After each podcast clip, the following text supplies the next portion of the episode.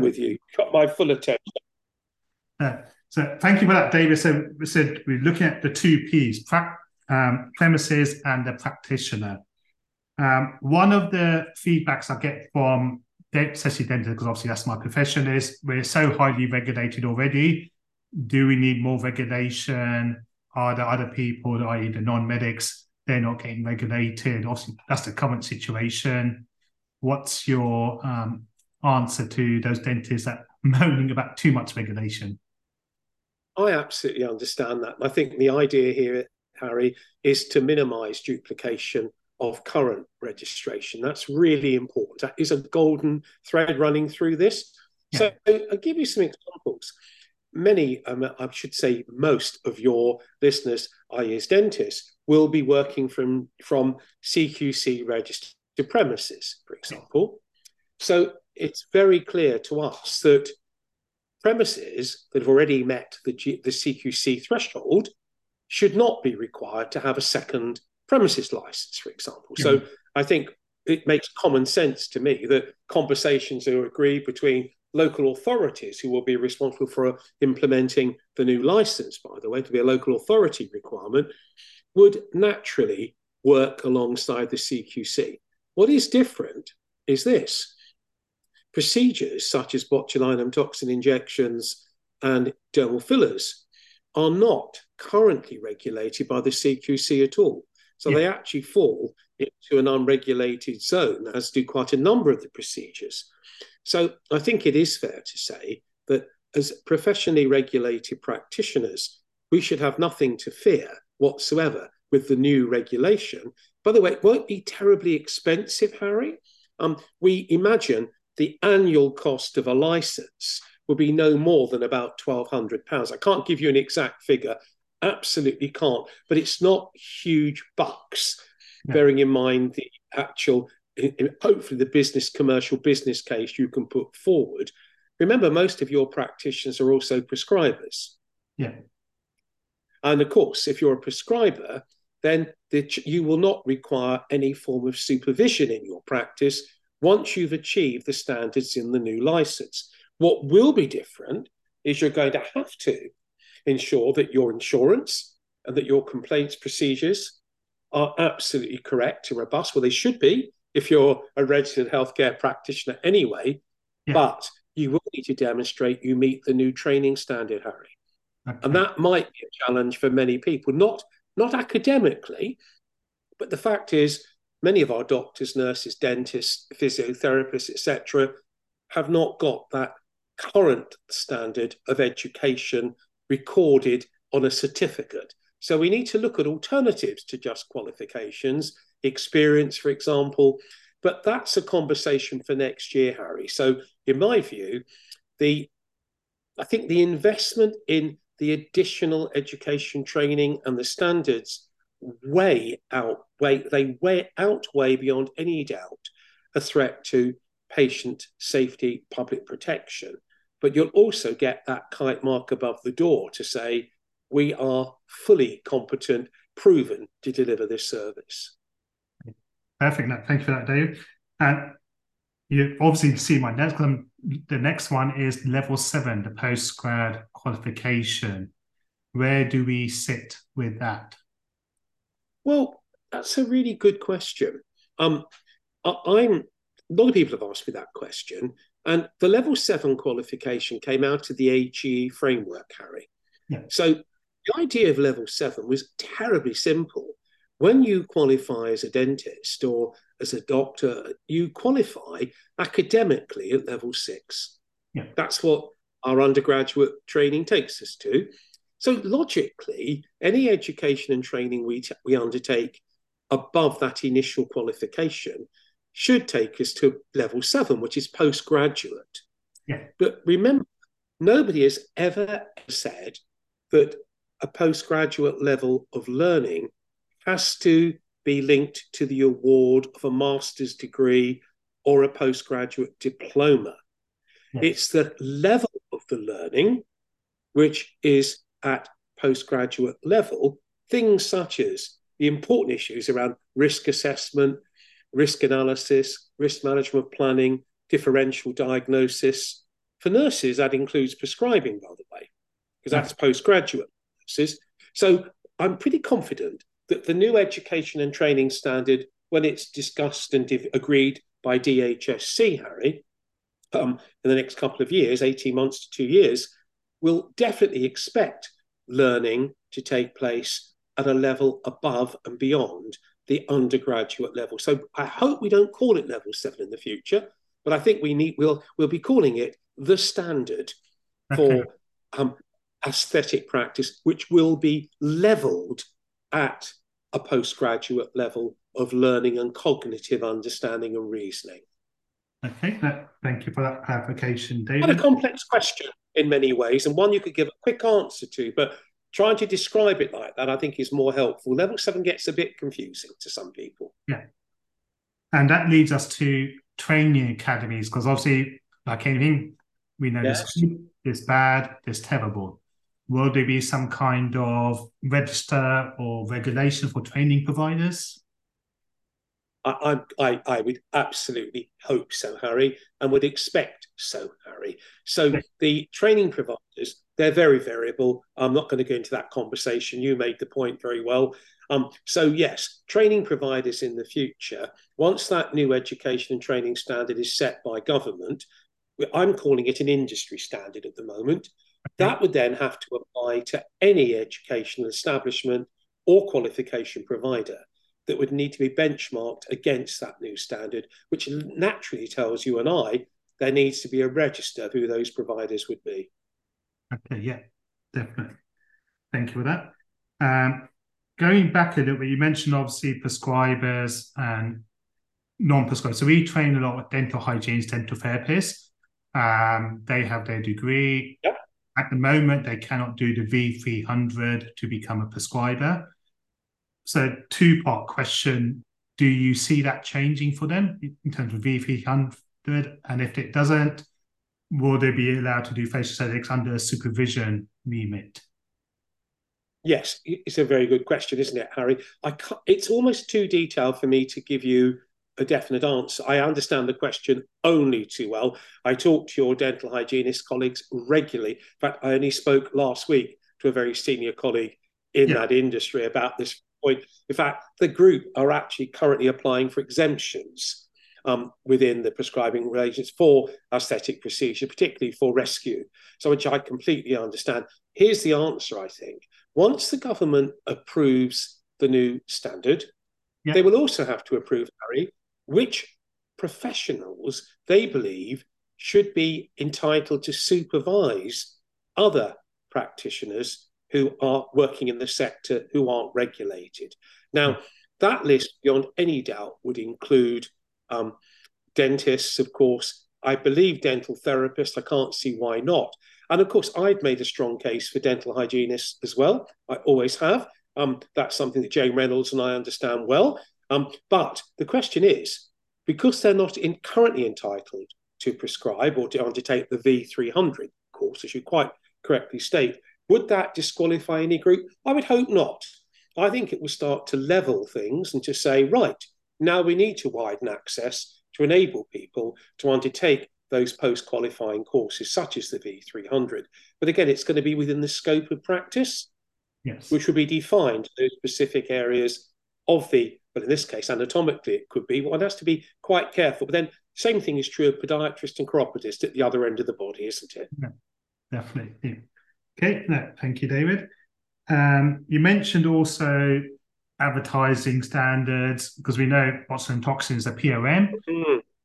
and we teach our delegates you're not allowed to advertise POMs, and then they and I can understand their frustration that well, everyone down the road is advertising on social media POMs, even though it is illegal. We don't see much enforcement by ASA or MHRA is that part of the new framework to really clamp down it's on already, already there, Harry? That is a that's a good news story. Um, I can assure you, it is it will be central to the new framework. But the Advertising Standards Authority have already accepted numerous complaints that we have submitted for exaggerated, false, dishonest advertising of course, advertising a POM is, is absolutely illegal. So there is now going to be a major crackdown on that. It's happening now, but there will be an announcement very soon, Harry, on how the ASA are really taking this incredibly seriously. And all credit to them, they've done an amazing job there. Okay. Thank you. Um, okay, timelines. You briefly mentioned it in your detailed answers. Um, what kind of time frame are we looking at? Yeah.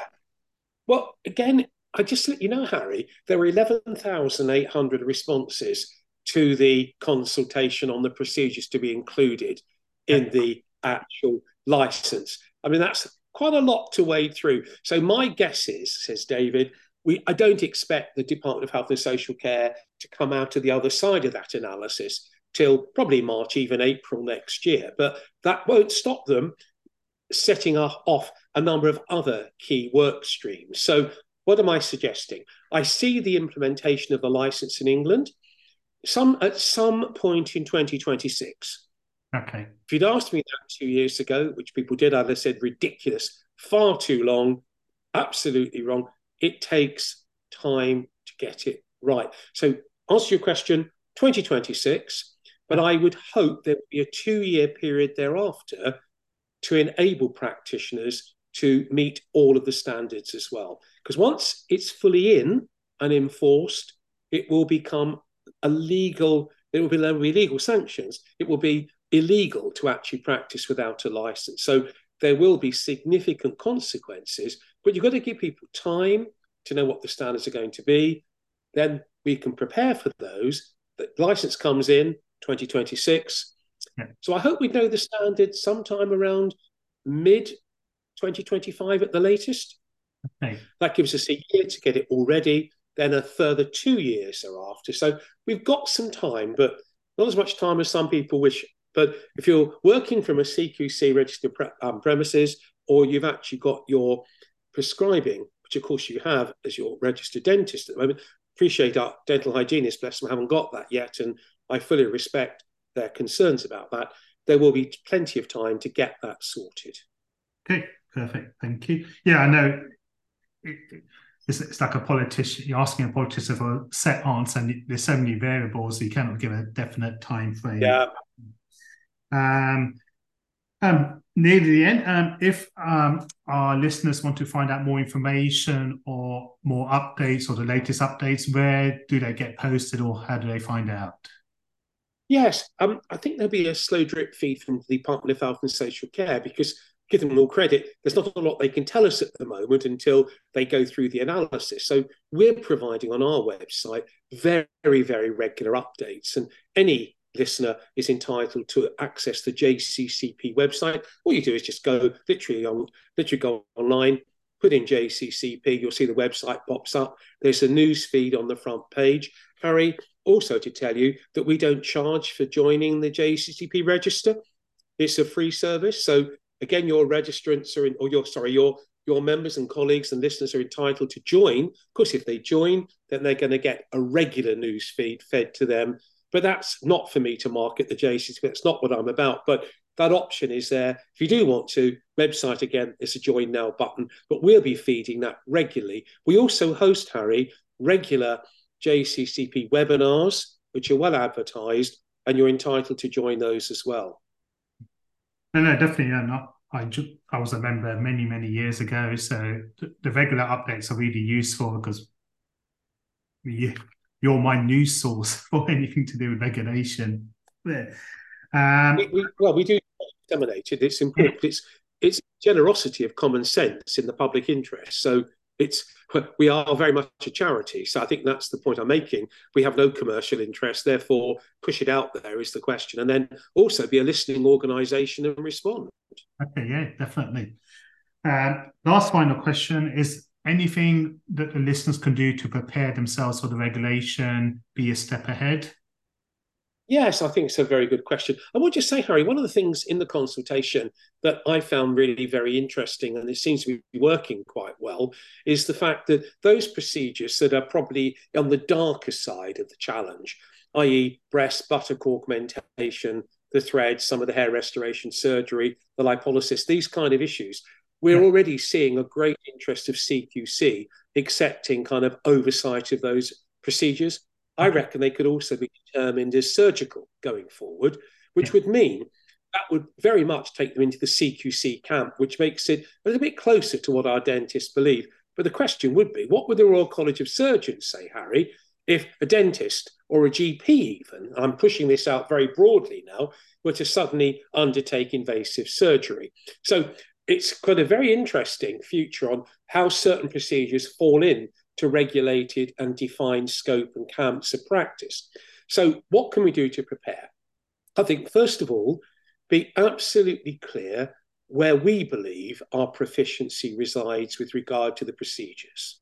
Yes. Read the J, the read the JCCP, read the DHSC's consultation paper that was published um, in at the at the um, end of August. Actually, it was first first week of September. It ran for ten weeks and concluded on the twenty eighth of October. Why say that, Harry? It lists the procedures that the government is interested in bringing into the license or into the CQC domain. Okay. Um, and I think again, it would help your your listeners to read those and to think, ah, I provide those three, five, seven types of procedure. Am I really up to date with those? And that's another question. Um, you just need to ask yourself the question: Where am I on the scale of one to ten on my postgraduate, my post qualifying education and training journey? And if I were to present myself to a driving test centre to do my theory and my practice, um, literally next week, how do you think I would do it on as a, actually pass or fail? So preparing is good. Yes. What I wouldn't recommend people rush to do quali- undertake qualifications yet because we don't know what the new standard will be, Harry. Yeah. And a lot of people have said, "Oh, tell me who I should go and get trained with next week." Of course, I could tell you what I think, but we don't know what the new standard is yet. Mm. Um, I think the other thing is to really review your practice with regard to prescribing. Make sure you're using and sourcing from an ethical, legal source. It sounds pretty obvious. Your products, your machines, your devices, and your medicines, because that's going to change and make sure you're advertising your services effectively and legally. If yeah. you can do all of those things, you're not doing too badly. JCCP publishes one document or two documents that you might like to refer to. One is our guidelines on responsible prescribing, which the GDC supports yeah. and other professions. Worth having a read of it. It's online. You can get it from our website and free, of course, but it just helps you to it helps you to challenge some of your thinking. Yeah. And the other, we have a code of practice that we produced um, with the CPSA, the Cosmetic Practice Standards Authority, that builds on the regulatory codes of our professionals, but also really takes us into the really important questions for safe, ethical, effective, and evidence based practice, Harry. So, that I think would be another useful update for colleagues. Again, they're on the website. I don't know if I'm sad or not, but I haven't read both documents. So you are sad, Harry. You are sad. no, not at all. I mean, thank you. That's. I think the why they're they're useful documents, Harry. They're not there just to be clever. They're there to collect. I think the the key issues that we're all trying to confront to demonstrate best ethical practice. And so many of your guys do that perfectly. But there's no harm in having a refresher. Yeah, obviously mine was dual reason, one for my personal interest, but also as a training academy, we need to keep up to date and when we answer yeah. questions from our delegates, we need to give them the latest up-to-date information. Yeah, you've no excuse, Harry. No, you're quite right. I think with delegates, it's absolutely right that we're on our toes there, so we can actually be challenged ourselves through peer learning and peer discussion. And I learned so much from delegates. You're absolutely right, and it's a constant update, isn't it? And I think that's very useful. Um, one final question, nothing to do with regulation. Um, I know you're a very busy man, you travel a lot. What do you do in your spare time? Well, do you know what? I do get a lot of spare time. It's surprising. I do read an enormous amount, and I've got an, a, quite a lot. You can't see because it's too dark, but I've got a, a pretty nice garden out there that I actually quite enjoy sitting in and reading, but also quite a bit of practical work, but also walking dogs, something I love very much. And I do have quite a few holidays. Okay. I, get at least six weeks a year holidays away. And I really find that useful. And finally, I do have two grandchildren, which take up a little bit of time as well, mm. particularly now they're getting to that age of 12 and 13, Harry. So plenty to occupy me, let me say, when I'm not thinking about aesthetics. you can do my gardening. I, I, that's my pet hate gardening. I cannot stand. There you go. Well, I must say, mine's up. Mine's up to date, so it's a, a bit. It's maintenance as opposed to the heavy slog. So I'd probably go on your side if I had to start from scratch. no, no, no. Thank you, David, for um, one your time and your um, experience, knowledge, expertise, viewpoint. Um, obviously, a man definitely on the pulse of current situation and what's happening in the future. So I'd like yeah, to thank you for my listeners for all the advice and um, information you've given. Um, and I'm sure we, they'll see you in some of these conferences, um, exhibitions. Obviously, I last saw you at the Hamilton Fraser ABC conference, which was yes, we were there. Yep, a good I remember seeing you. Yeah, but just remember, Harry, that the new license is intended to enable any person to demonstrate proficiency, but it will be a levelling qualification or standard that will require everybody to demonstrate that they can actually meet that standard. Only hmm. then can they apply for the license and be awarded. And I think that's quite important, really. Yeah. It will it will actually remove unwarranted variation, but will give certain professionals, professionals and others, a chance to be recognised with merit and not be debased as some have been in a hierarchical fashion. So if you can do the job, prove you can do the job, then bring it on. I think there's nothing to fear. And, uh, the ultimate aim is patient safety, patient interest, and oh, there's clinics that offer advanced treatments to injectables to skin treatments. You need different professionals doing each part of those treatments because the patient's going to get the best result. Absolutely, Harry. And I mean, you couldn't have left it at a better point because the whole point about effectiveness and safety go together. I mean, I've just be honest, I was chairing a conference on Monday in Manchester, co-chairing a conference, and I saw a host of different procedures being evidenced through presentations. We've all seen them.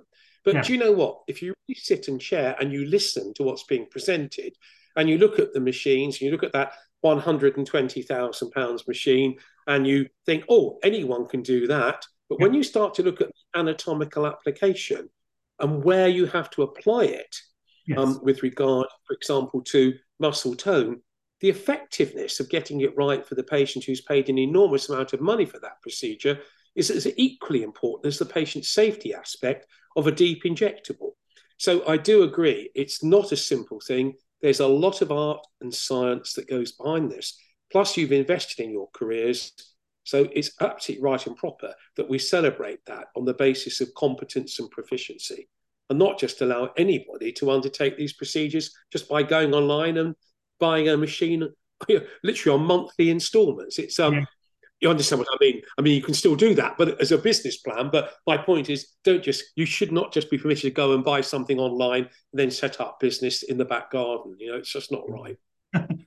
Unless the garden's not as nice as yours. Well, that's true. And uh, thank you so much, David, um, for that. Um, I'm sure the listeners will enjoy that. And I'm sure there'll probably be more questions coming out in the next few weeks and months as we get more updates. We will. Thank you very much, Harry. It's been lovely being with you all. Thanks Thank you very David. much for your and for listening. Thank you. Take care. Thanks a lot. Bye.